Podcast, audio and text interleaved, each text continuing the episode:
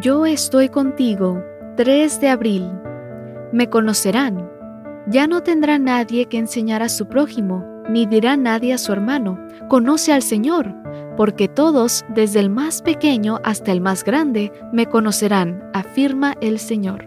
Jeremías capítulo 31, versículo 34. El emperador romano Marco Aurelio nos dejó en sus meditaciones una lista de las personas que le habían enseñado algo importante en la vida.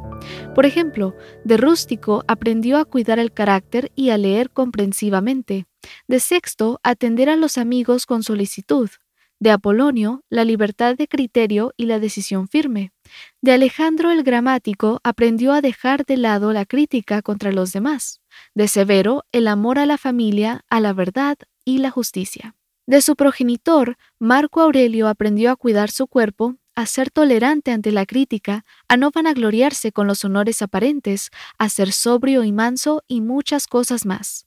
Es lógico que su padre haya sido su mayor maestro, puesto que en aquellos tiempos la figura del padre desempeñaba un papel crucial dentro del círculo familiar.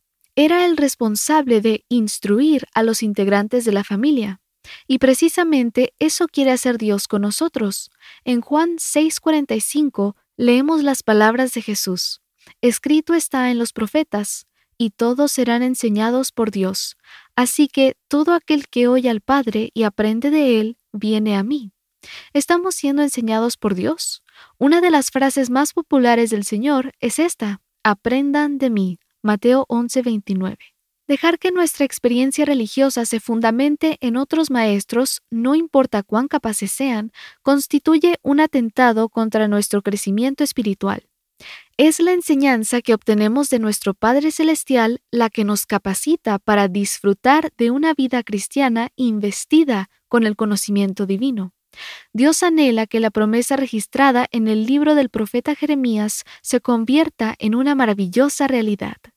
Ya no tendrá nadie que enseñar a su prójimo, ni dirá nadie a su hermano, conoce al Señor, porque todos, desde el más pequeño hasta el más grande, me conocerán, afirma el Señor. ¿Qué hemos aprendido hasta ahora de nuestro Padre Celestial?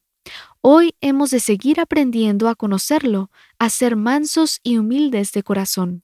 Si Marco Aurelio aprendió tantas cosas valiosas de su padre, muchas más aprenderemos nosotros, y mucho más valiosas, puesto que tenemos al mejor Padre y Maestro del universo.